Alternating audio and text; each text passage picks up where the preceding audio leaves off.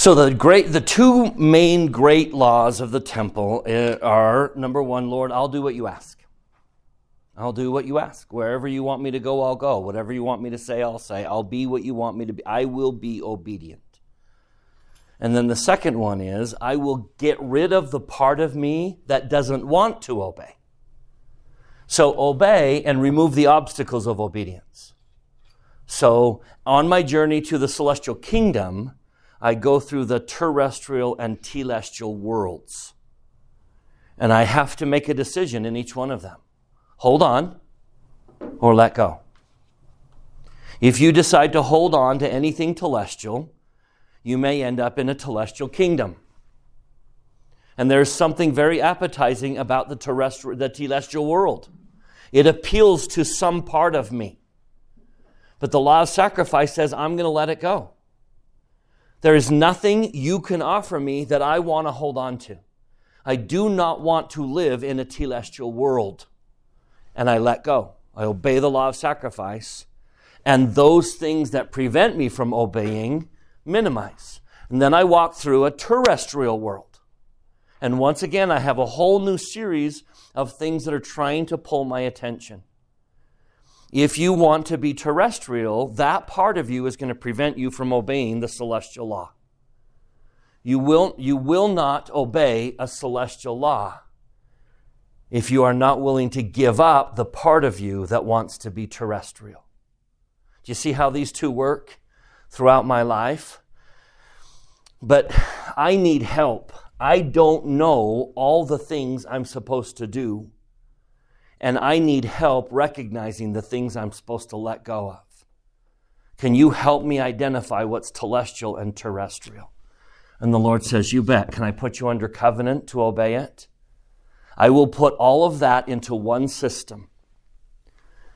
And we will call it the law of the gospel. It is the compilation of everything that I'm supposed to obey and everything I'm supposed to, it identifies the things of which I am supposed to let go. I really think we could stop there. But the Lord knows this mortal existence, and so He's going to take two of these and He's going to emphasize them. If you really think about the fourth and the fifth covenant, wouldn't you say they're part of the law of the gospel? Isn't the law of chastity part of the law of the gospel? It is. But for reasons he fully understands, I don't know that I fully understand, the Lord says, I want to emphasize two of these. And they are two that you will struggle with. And so let's, let's emphasize them. And we talked about the last one, the one we talked about number four in our last class, the law of chastity. And we took a look at temple version of chastity, inner heart, desire, mind. So now let's talk about the last one the law of consecration. Now, let me do big picture first. Let's start big picture. How much of Heavenly Father's possessions is He willing to give you? Everything. Everything He owns. Is there anything God owns that He isn't freely willing to give to you in its entirety? How much of God's nature is He willing to share with you? Everything. Is there anything that Heavenly Father keeps back? Would you therefore say it is the nature of celestial beings to want everyone to have what they have? Would you agree with that? That the very nature, the very essence of being celestial is I want you to have everything that I have. Therefore, can you see that the road to the celestial kingdom needs to include a willingness to give up what I have? You can also see, let me present it another way. Wouldn't you agree that it's a little hypocritical to say, I want God to give me everything He has? And be unwilling to give God everything that you have. Wouldn't you consider that a little hypocritical?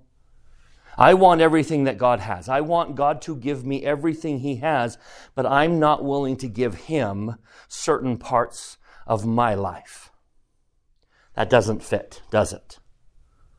And if the temple is preparing us for life in a celestial world, there is no question that we need to talk about our love of things. Our love and our desire to hold on to our possessions.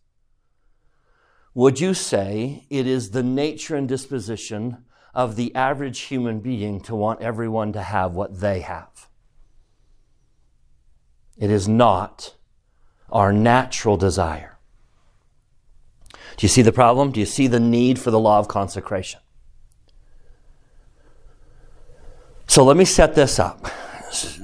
Turn with me to section 37 of the Doctrine and Covenants. So this church was born in New York, right? Everyone knows that? The church was born in New York, but persecution drove us from New York and sent us to Ohio. Now, so there were some, some things brewing in New York that were creating an unsafe environment. And as the Lord prepared to send them to Ohio, he began hinting at some interesting little thoughts. Go to 37. Section 37, verse 1. And then again in verse 3. Tell me what he says. Given in New York, Fayette, New York, where the church was established, the church is barely, what, eight months old? And the Lord is saying what in verse 1? Go to Ohio. Go to Ohio. Assemble at the Ohio, he says in verse 3. Then in verse 38, this is a fascinating. Someday I'd like to know the rest of this. Look at verse 13. What's one reason he left? He sent them out of New York. Doctrine and Covenants 38 13. One reason he sent them out of New York is because, Whitney, there was something brewing that could very well have destroyed them and the church. And so the Lord says, You've got to leave. Now, this time he gives us a why. Go to verse 32. Why go to Ohio? Why is he sending them to a place where they're not going to be so persecuted, where they have a little bit of freedom and some space? Why send them to Ohio? He gives them two reasons in verse 32. Give me both of them. Number one, Say that again. Okay, I'm going to send you to Ohio to give you my law. And then, secondly, to endow you with power. Now, the personal endowment will not come till Nauvoo. This endowment was a church endowment of keys that we would need. So I'm going to endow the church and I'm going to give you my law. Does anyone know where the law is located. He sent the church to Ohio and said, I'm going to give you my law. And a sad commentary is Latter day Saints don't even know where their law is located. Where is the law that the Lord sent us to Ohio to receive? Nope. That's temple. That's dedicatory prayer of the Kirtland Temple. What section does Joseph Smith designate as the law of the church? I would encourage you to learn this one. This, I think, is a big deal. That's section 20, how to set it up. But where is the law? Memorize this number 42. Section 42. Turn to 42. Turn to section 42. Now, not all the sections are of equal worth. And 42 rises above many of them, if not all of them. Section 42 is a different section. What does Joseph say at the very end of the section heading? Joseph calls section 42, he says this section embraces the law of the church. There it is. So, do you remember how we talked about the law of the gospel tells me what I need to do to obey and what I need to let go of? Well, section 42 is a major contribution. The law of the church. Now, you can find a whole lot of thou shalt and thou shalt nots. And it fascinates me. It fascinates me how he kind of bridges from the old law to the new. Look at a few thou shalt not. Look at verse 18. How does he kind of begin the new law? The Latter day Saint, the, the law of the Church of Jesus Christ of Latter day Saints starts with a few old ones, like verse 18, thou shalt not kill. Not a surprise to us. Verse 20, thou shalt not steal. Verse 21, thou shalt not lie. Now don't look at the next one, but what would you expect to be among that group? Don't kill, don't steal, don't lie. In the old law, he would add, thou shalt not commit adultery new law, he kicks it up a notch. Instead of thou shalt not commit adultery, the new law is thou shalt love thy wife with all thy heart. How, how many people in the scriptures am I commanded to love with all my heart? Show me on your fingers. Two. Two people. Who are they? God and spouse. Thou shalt love thy wife, not as thy neighbor. That's everyone else. Thou shalt love thy wife or thy husband as I love God with all my heart, might, mind, and strength. Do you see the new law? Now, some of these I love. Verse 27 is a law of the church that we don't talk enough about. What should distinguish the Latter day Saints? According to the law that God gave them, what should distinguish the, the Latter day Saints? Thou shalt not speak evil of thy neighbor, nor do him any harm. We're going to skip the one we're going to talk about today. Go to verse 40. I love this one. One of the laws of the church, a law, a modern day law of the church, right there in verse 40. Thou shalt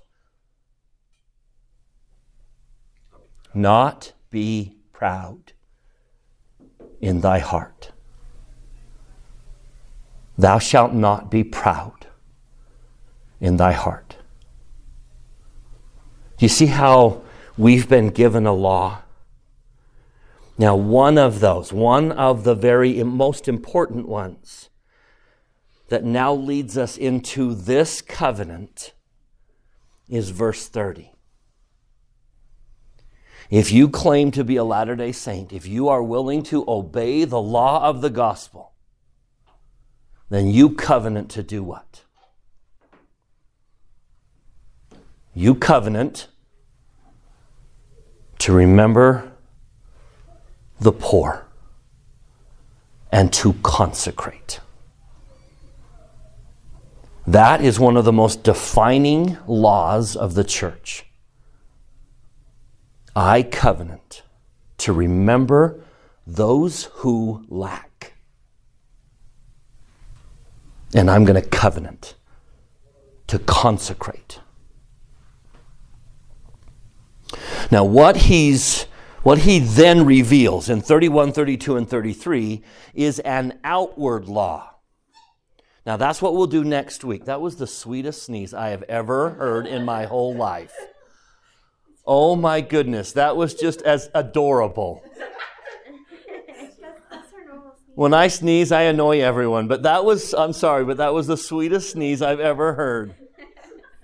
Chew, chew. That was awesome, sorry.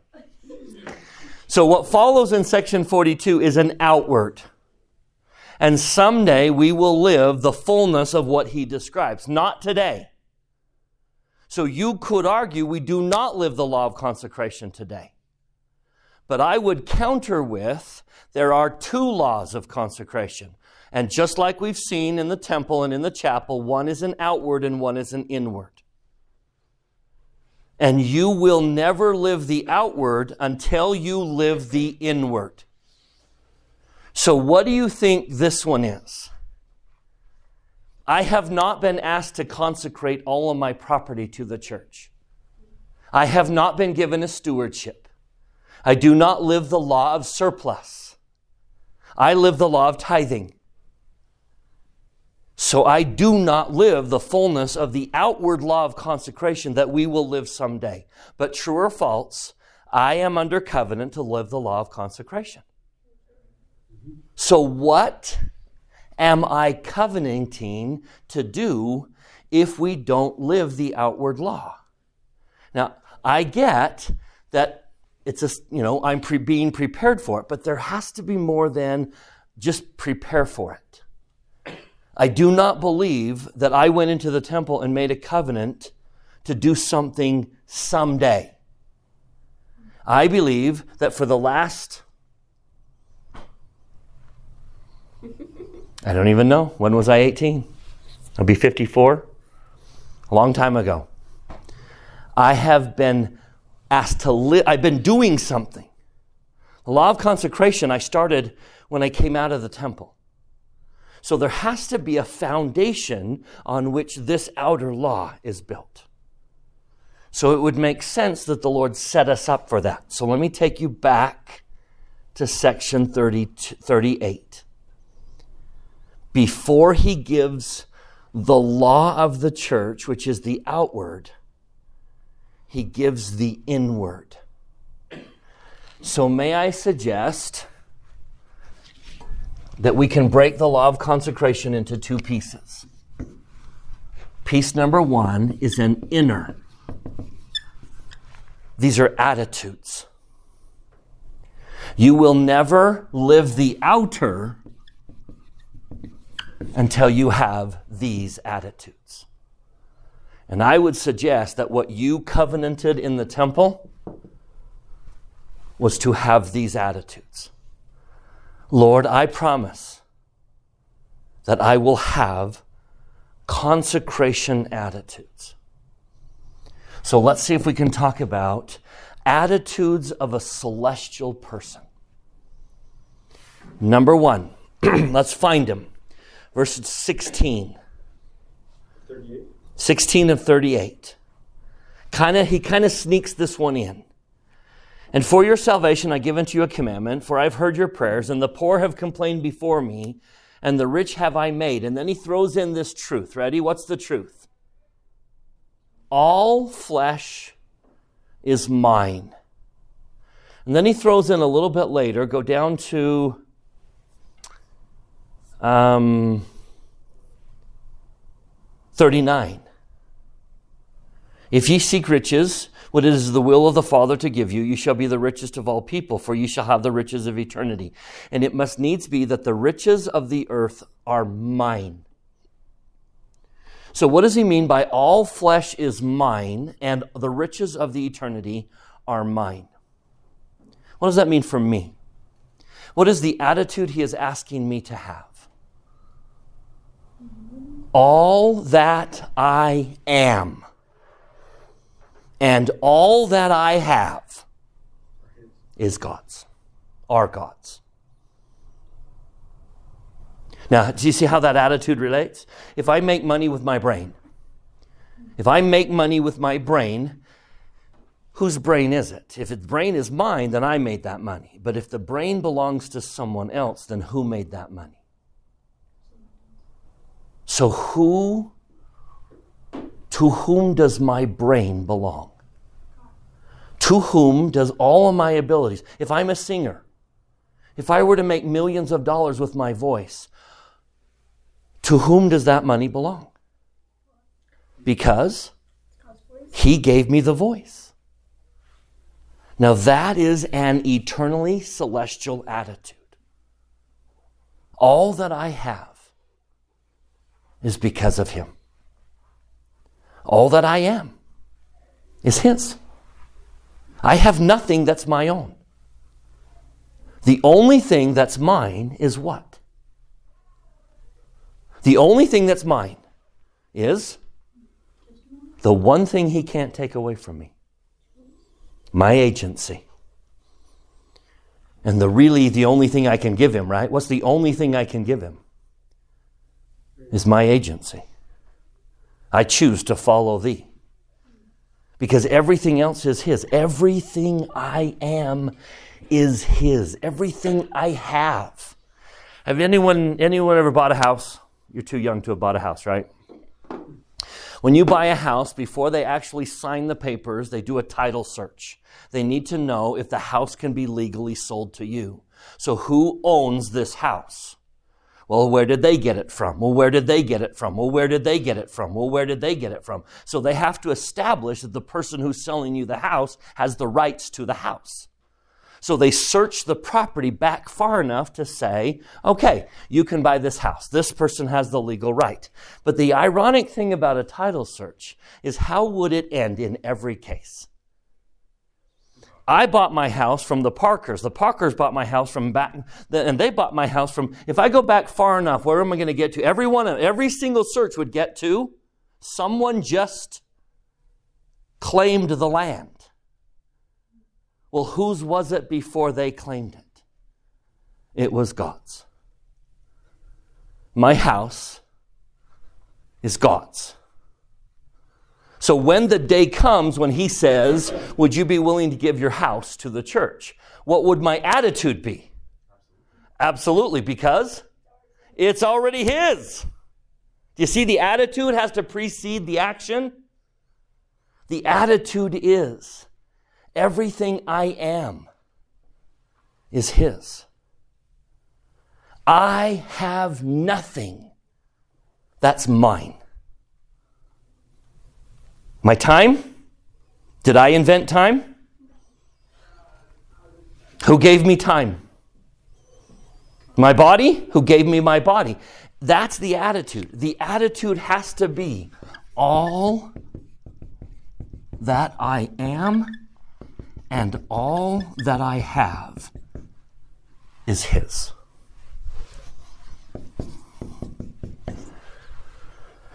Therefore, I shouldn't have a problem paying my tithing, right? Because it's His. It's not mine. You see the attitude? Do you see the foundation? James. So is this where when the Savior is talking about like they're talking about the coins and he's like, so would you give money to God, he goes, Well we'll render to Caesar that which is Caesar's, yeah. that which is God's to God. Where did the coin come from? Give it back to Caesar. It's Caesar's coin. But who are you? Who are you? Give that to God. What is the coin compared to in the attitude that everything that I am is God's? You see that attitude? So then on top of that, seeing our bodies as temples and being God's, it's that like how would I our bodies are enrolled from God. So it's like how would I treat How would I treat God's temple? Well, that's what this is. You see the attitude? It just changes everything that I do. Now, let me kind of push that. Go with me to Revelation chapter 4. Walk with me into the celestial kingdom. Walk with me into the celestial kingdom. I am not being rude, but some of today I'm going to teach your class, and I don't want you to hear it here. I want you to hear it in your class. So I'm going to shut this so that it's new for you. Okay, section Revelation chapter 4. Walk with me into the celestial kingdom. Watch what those who enter the celestial kingdom do and tell me why. So, Revelation 4, John is taken into the celestial kingdom. He sees 24 elders there. And then at the very end of verse 4, look at verse 10. Tell me what the saved celestial people in the celestial kingdom do when they get there. Tell me what they do. 10. Revelation 4:10.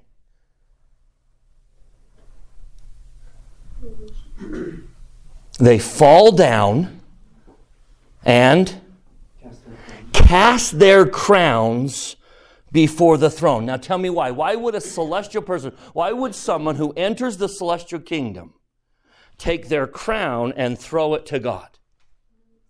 Whitney? Because what makes you celestial, the very essence of being celestial, is what acknowledgement? That this is not mine. This is because of him. He's the one that wears my crown. Now, what if that crown represents my earthly talents, my earthly possessions, my earthly abilities? Then a celestial attitude would be what? It's all His. Do you see why this one has to come before this one? So let me ask a searching question Are you living the law of consecration? Or are you struggling with it? You covenanted to have that attitude and to always remember that everything that I have, everything that I am, is His. I don't get inspired dreams. I've, I think I've had one inspired dream in my whole life. But I have a friend who has the most incredible dreams, and he shared a dream with me years ago that has never left me. I'm going to pretend I had the dream. Allow me to say it, but I fully acknowledge it wasn't my dream. Imagine this is the dream. In the dream, I'll be him. I'm a beggar, cast off by society, begging for everything that I eat, everything that I have, and I'm sitting in a cobblestone street begging.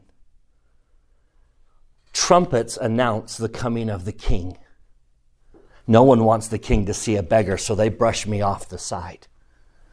As the king's carriage comes into town, it stops right where the beggar was.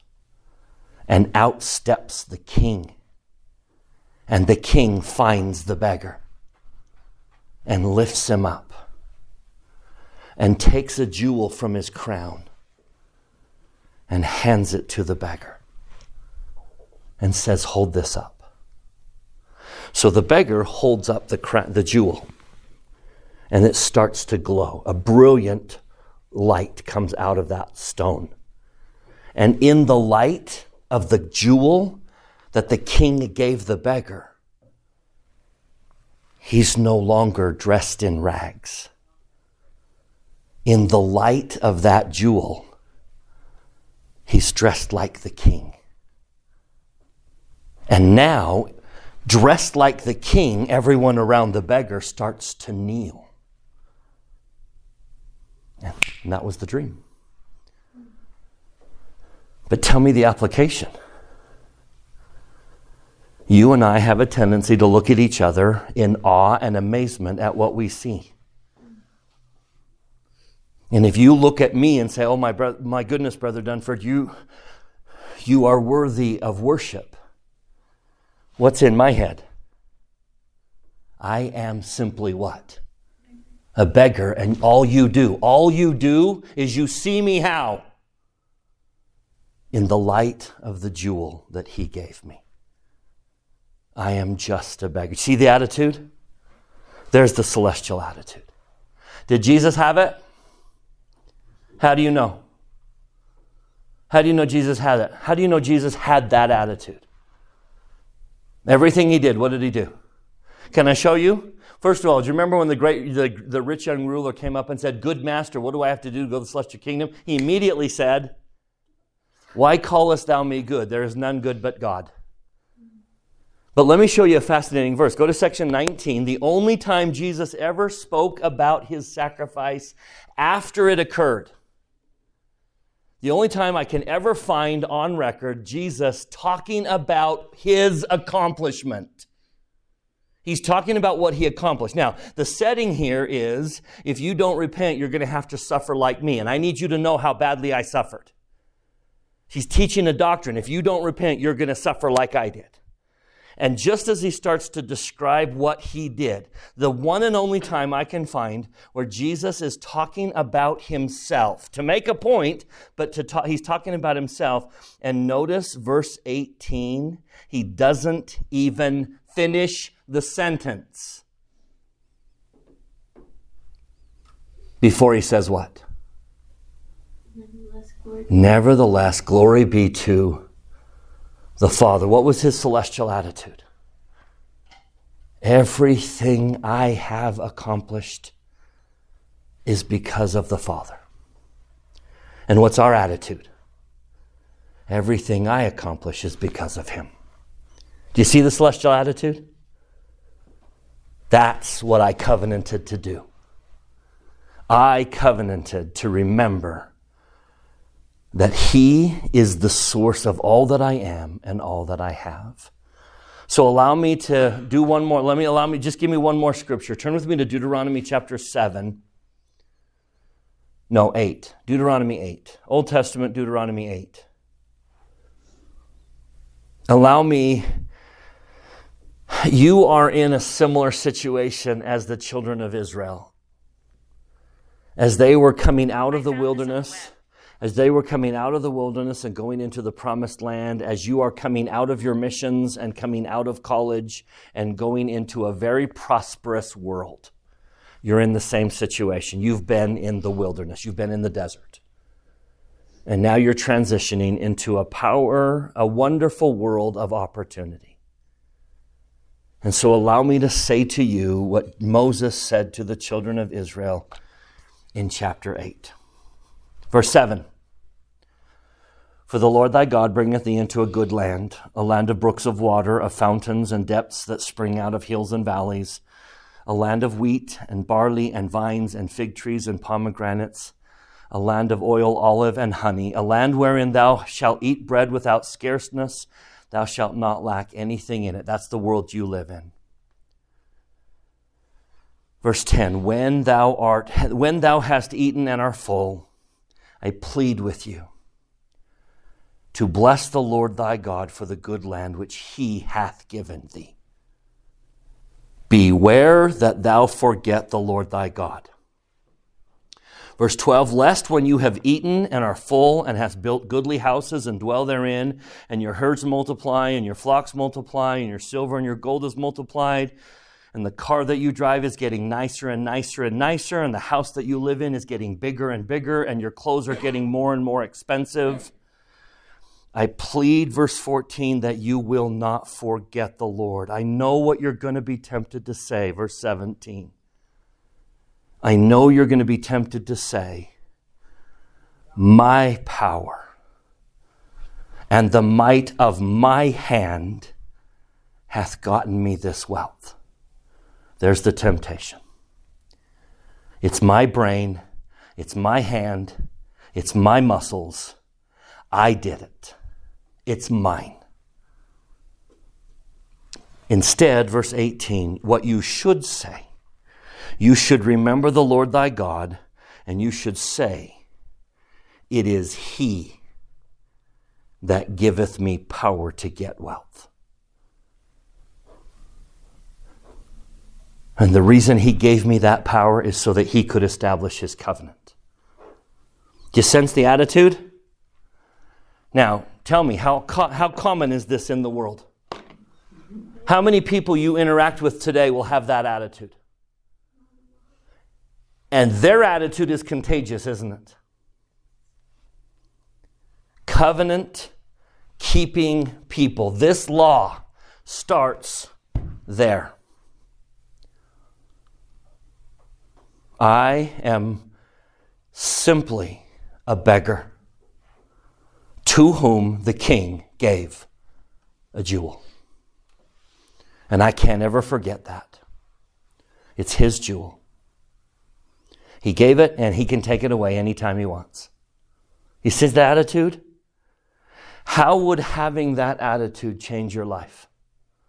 How would having that attitude change the church? Your ward? This country?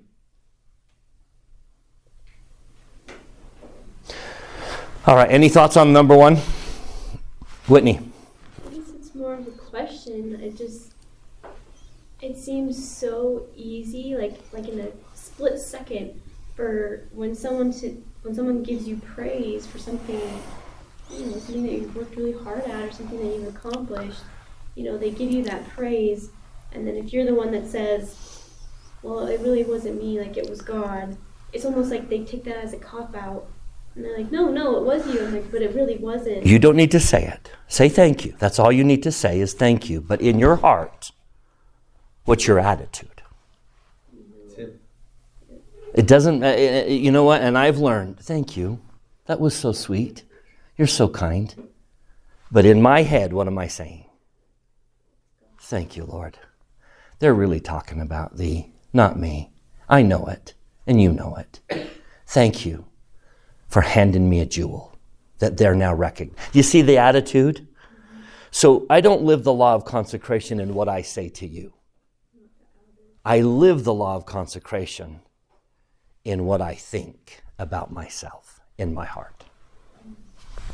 So, is there necessarily anything wrong to be like it was a partnership with God? Like all of these huge accomplishments that we have, either degrees or we've saved up money for a house or something, to be like, I did this with the Lord instead of just saying it was all the Lord? I'm just going to read it from the scriptures. Now, we would need hours to answer that question because could the answer to your question be yes, there's something wrong with that? And could the answer to your question be no? And what would be the determining factor? The attitude in my heart.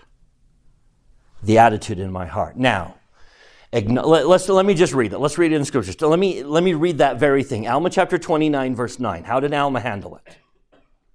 Now, was Alma a pretty good missionary? Did Alma have things to which he could brag and boast?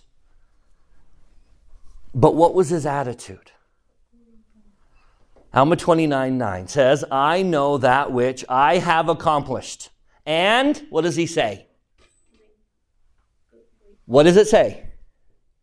I know that which I have accomplished. I'm paraphrasing. I know that's not what it says, but I know that which I have accomplished. And what does it say? I glory in it. So does that answer your question? But the caveat is the next phrase. What does he say? So, can you glory in what you and the Lord have accomplished? Absolutely. But in your heart, what do you know? The real brilliance, the real greatness isn't me. The greatness is Him. You see that? But I don't think there's, I, I, I take that as my pattern. Lord, you and I did something fabulous. And I glory in it. But I'm not glorying in myself. I'm glorying. You see that balance of all those things? I think you should have some level of satisfaction in what you and God have accomplished. But the moment it turns to pride, I've lost it. Does that answer your question? James? my comment last question was kind of along that same theme. Because I feel like the pattern in the scriptures, what the Lord teaches with like fasting and tithing, is it like fasting outwardly? Because sometimes I feel like people have said, oh, it was God. Like, but it's almost in the saying of like, my relationship with God, with God is better than yours. So like, God blessed me. So, but so it's that prideful side. And you know, it's like, are, are, we doing it for the glories of men? Yeah. We say it's God, but. Is it a Rameumptom moment? Yeah. Thank you, God, for making me better than everyone else. That's a Rameumptom moment. Like you're examining your own worth, but then you just destroyed it all. Yeah. okay. And I, again, I don't mean to be judgmental, but sometimes they interview an athlete that just won a championship and he says, I'd like to thank God. And, and I'd like to think that that was coming from the depths of his soul saying, This is not me, this is God. But the other side of that could be a show of, and it really isn't there. And so it's a reminder to me to genuinely say, all that I am, all that I have is His. But it's a lot more here. It's all here. It's all in my heart. All right, we better stop. That was just number one. Okay, we will do number two. We got about four of these if we can get through them, but we, we have to end this class on the 27th of April. So we'll get through as many as we can. We got to get into a, celest- a sealing room. I want to end in a sealing room. We've started in the initiatory, we went into an endowment room. We need to end in a sealing room. The pinnacle of the work that we do in the temple is in that sealing room. So let's get there. Leave you with my testimony that all that I am is His. All that I've ever done was Him. I am grateful and I glory that I got to hold His jewel. What an honor it was for me to hold His jewel. But I don't ever want to forget that it is His jewel I say that in the name of Jesus Christ, amen.